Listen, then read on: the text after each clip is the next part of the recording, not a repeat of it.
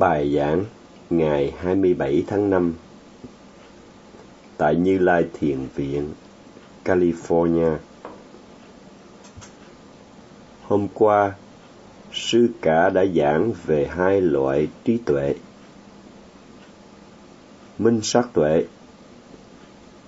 Pachaka Vipassana và minh sát suy diễn, Anumana Vipassana Jnana. Minh sát tuệ hình thành, bắt đầu từ sự phân biệt được danh và sắc. Sự hiểu biết về danh sắc càng ngày càng mạnh hơn, cho đến khi thuần thục. Nhờ minh sát tuệ, hành giả phát triển được minh sát suy diễn. Hành giả hiểu được danh sắc nơi người khác. Minh sát suy diễn chỉ có được từ minh sát tuệ. Nếu không có minh sát tuệ, sẽ không có minh sát suy diễn.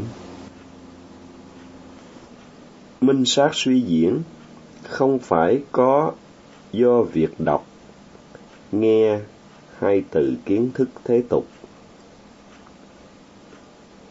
Thế nhưng có người khi đối diện những gì sinh khởi trong khi thiền, lại suy luận, thắc mắc với những câu hỏi, cái gì? Tại sao? Thế nào?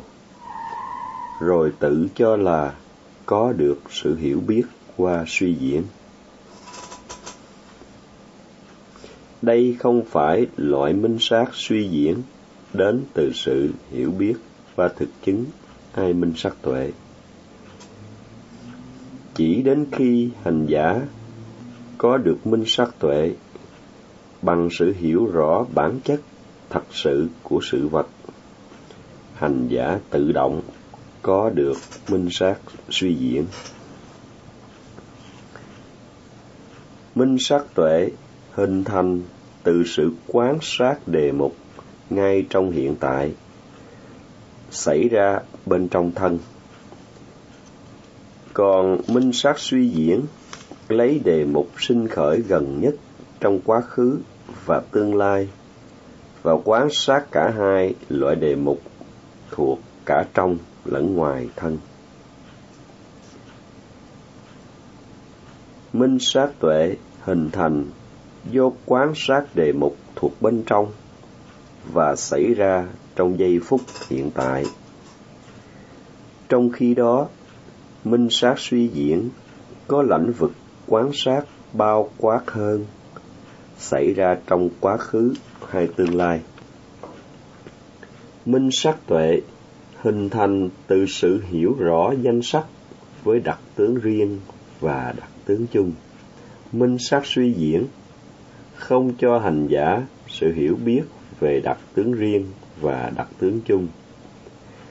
Do không phải quan sát từ đề mục xảy ra trong hiện tại, qua sự vận dụng tầm và tấn. Có hành giả cho rằng chỉ cần suy diễn cũng có được sự hiểu biết, mà không cần phải quan sát sự vật. Hành giả nên nhớ chỉ khi nào hành giả đã có minh sắc tuệ tức sự hiểu biết qua thực chứng, bằng sự quan sát đề mục xảy ra trong hiện tại. Với sự vận dụng tầm và tấn, thì minh sát suy diễn sẽ tự động hình thành. Sư đưa ra thí dụ, khi quan sát sự phòng xẹp, hành giả kinh nghiệm sự căng giãn chuyển động là những biểu hiện của yếu tố gió.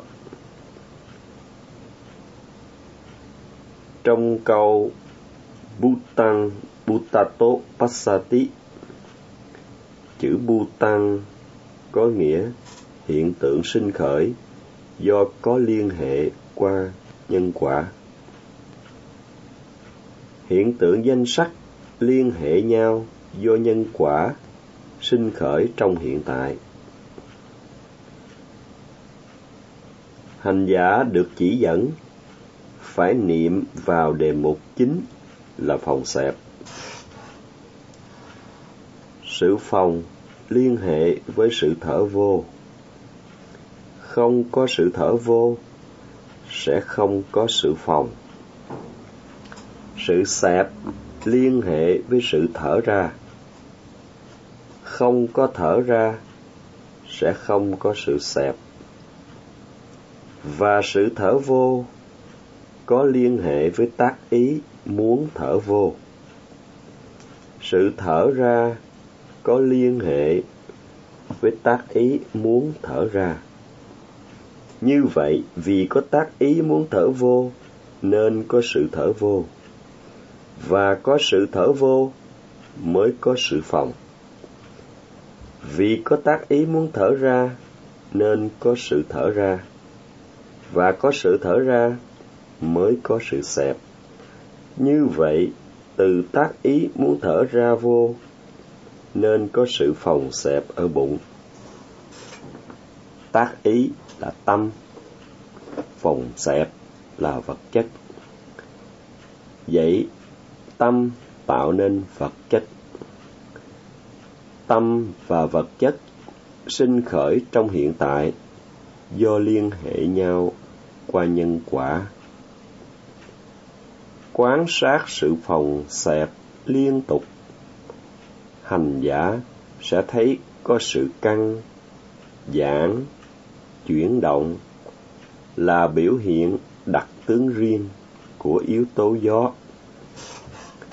Sự căng, giãn, chuyển động này không tồn tại mãi mà sinh ra rồi diệt đi. Cái cũ thay bằng cái mới. Hành giả thấy chúng vô thường. Các cảm giác căng, cứng, chuyển động là đặc tướng riêng của yếu tố gió, có liên hệ bắt nguồn từ hơi thở ra vô. Do đó, nếu quan sát sự phòng một cách đúng đắn, hành giả sẽ thấy sự vật thật sự là. Đó là tại sao hành giả được chỉ phải niệm vào đề mục ngay lúc sinh khởi. Thực hành như vậy là phương pháp phát triển trí tuệ chắc chắn và bảo đảm nhất trong sáu loại gió, thì gió tạo nên phòng xẹp thuộc loại gió trong bụng, hay còn gọi là gió ngoài ruột. Gió này rất rõ ràng, có thể nhận biết qua kinh nghiệm. Ngoài ra, ở thân còn có những hạt vật chất nhỏ li ti, hợp thành một khối vật chất gọi là sắc quẩn, có thể nhận biết qua kinh nghiệm. Vì có thể cảm nhận được Buttapa Yadana sắc quẩn còn được kể trong diệu đế thứ nhất, khổ đế. Cái gì được xem là quẩn? Khanh đá, xứ ayatana yếu tố hai đại đa tú là sự thật cao thượng. Thì đấy gọi là bản chất thật sự. Khi niệm vào phòng xẹp, hành giả thấy được sự căng, sự giãn, chuyển động, thì có nghĩa thấy được yếu tố gió, thấy được sắc quẩn và thấy được xứ. Và như vậy, thấy được sự thật cao thượng, thấy được chân đế. Hành giả thấy được đặc tướng riêng, có nghĩa hành giả có chánh kiến. Hành giả thấy được bản chất thực sự của đề mục, có nghĩa hành giả hiểu sự vật như là Tiếp tục niệm vào đề mục, hành giả sẽ đạt được sát na định.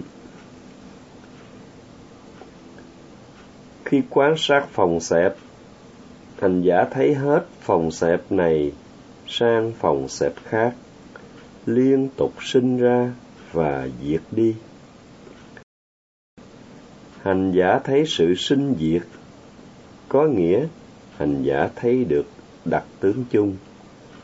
Samanya Lakana Hành giả thấy sự thật. Muốn thấy được đặc tướng chung, hành giả phải niệm và đề mục bằng sự hướng tâm, tức là tâm, và tinh tấn.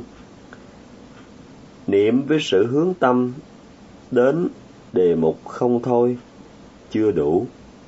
Hành giả phải giữ tâm an trụ trên đề mục để hình thành sát na định. Khi tâm an trụ trên đề mục, có nghĩa chánh định hình thành. Với chánh định có mặt, hành giả hiểu sự vật như là.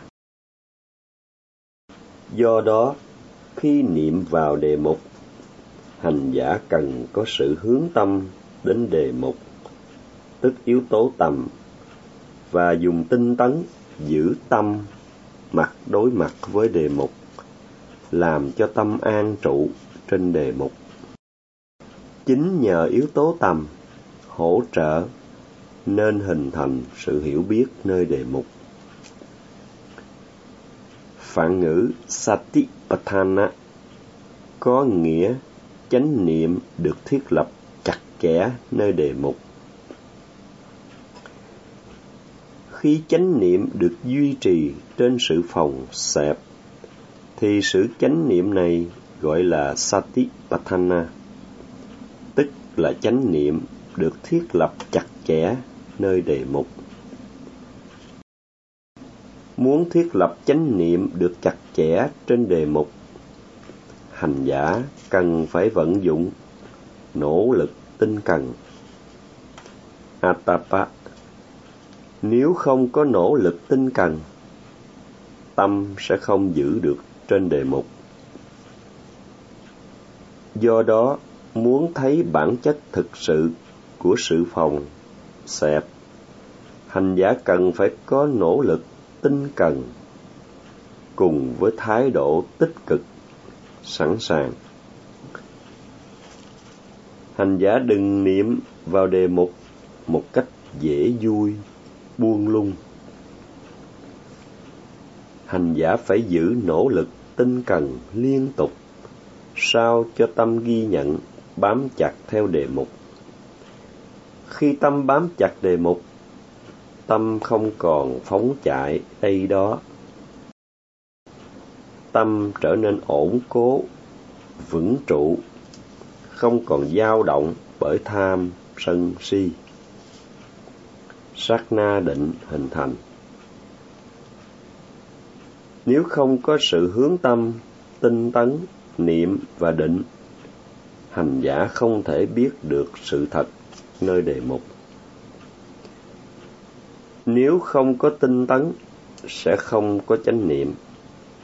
Tâm không bám sát được đề mục. Hành giả sẽ không thấy sự vật như là đó là tại sao hành giả phải niệm phòng xẹp ngay lúc mới sinh khởi bằng sự hướng tâm và nỗ lực tinh cần, sao cho chánh niệm được hình thành? Hành giả không có thời gian để suy nghĩ, phân tích, lưỡng lự.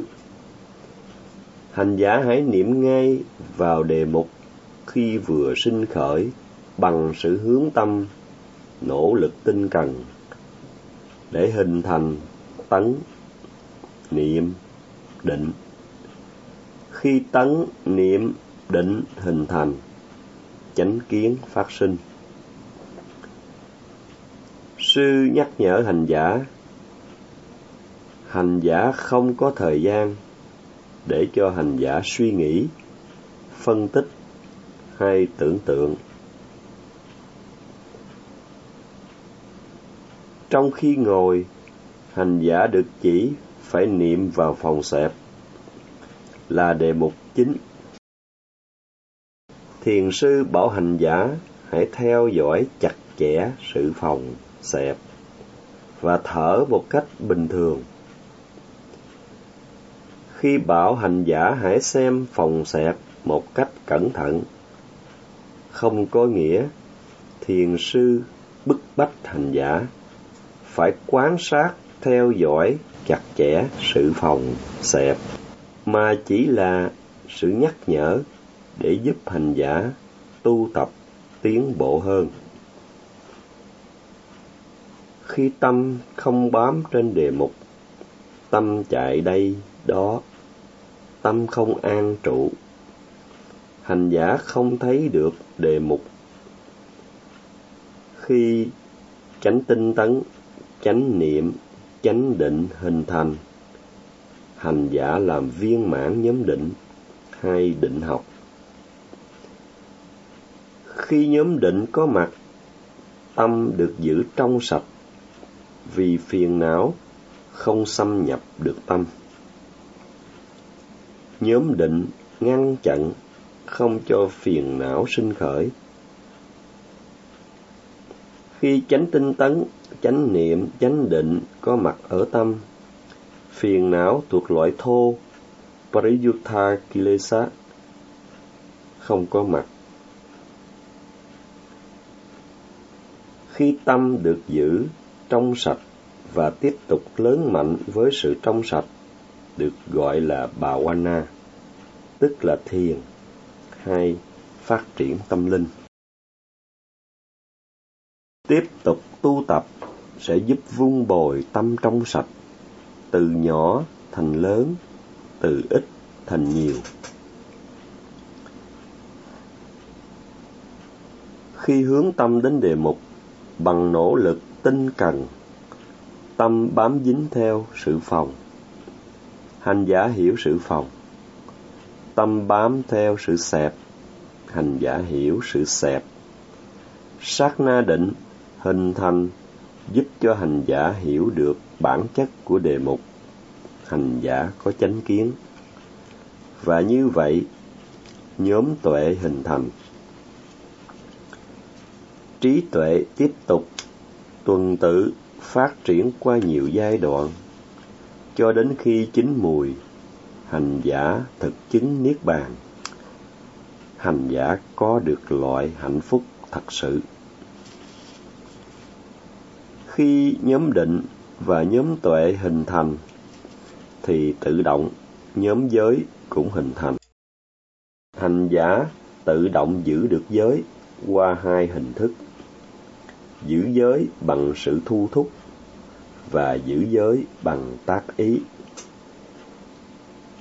Cả hai hình thức giữ giới đều tự động hình thành trong khi hành giả hành thiền. Có nghĩa hành giả tự động, có chánh ngữ, chánh mạng và chánh nghiệp. Thuộc nhóm giới, tự động có mặt khi nhóm định và nhóm tuệ có mặt. Do đó, bằng giới học, hành giả chế ngự được phiền não, loại thô.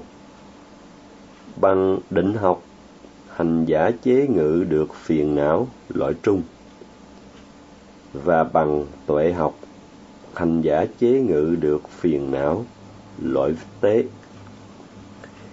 Sự có mặt của ba nhóm giới định tuệ làm ba loại phiền não không thể phát sinh. Hành giả trở nên một người khả ái, trong sạch và không có gì chê trách tâm hành giả không còn bị phiền não, nung đốt. Tâm hành giả trở nên bình an. Do đó, ba nhóm giới định tuệ hợp thành bát chánh đạo, đưa đến sự chứng đắc niết bàn. Đây cũng là lý do bát chánh đạo được xem như là sơ đạo Pupagaha. Bằng sự hướng tâm với nỗ lực tinh cần, tâm bám vào đề mục. Sự có mặt của nỗ lực tinh cần làm cho biến nhát không sinh khởi. Nếu thiếu tinh tấn, biến nhát sẽ chế ngự tâm. Do đó, nhờ tinh tấn chế ngự, bất thiện nghiệp bị cắt đứt, làm phát triển thiện nghiệp. Nhờ chánh niệm bảo vệ, phiền não bị đẩy lùi xa khỏi tâm. Khi tâm được bảo vệ và ngăn chặn khỏi phiền não, tâm được giải thoát. Vì tí tâm không còn dao động bởi tham sân. Không còn dao động, tâm trở nên bình an, sam tí. Tâm có sự bình an tạm thời và từ sự bình an tạm thời, tạo điều kiện, mở đường cho sự thành tựu loại bình an thật sự. Khi tâm được trong sạch, tâm trở nên thiện lành. Khi nói đến tâm được thanh lọc trong sạch, không phải sư cả nói bằng tưởng tượng, mà đó là lời bảo đảm của đức phật cho việc tu tập thiền tứ niệm xứ. Này chư tỳ khưu, đây là con đường độc nhất, đưa lại sự thanh lọc tâm chúng sanh. Vân vân, muốn thanh lọc tâm, hành giả phải niệm vào tất cả các động tác qua thân. Mọi cảm thọ, mọi loại tâm, hay tất cả những gì sinh khởi qua mắt, mũi, tai, vân vân. Bất kỳ hiện tượng gì xảy ra, hành giả phải có sự chú tâm, sao cho tâm không bị vướng bận phiền não. Tâm không bị phiền não giống như một vật không bị dính bụi tâm không có sự tham lam quá độ, làm phát sinh sự mong muốn chiếm đoạt, hay không có sự sân hận quá độ, làm phát sinh ý tưởng, mong muốn, hãm hại ai. Tâm có sự hiểu biết, làm tốt, gặp tốt, làm xấu, gặp xấu. Hành giả có sự hiểu biết đúng đắn tâm không mang tham sân si, tâm không còn phiền não, tâm được trong sạch.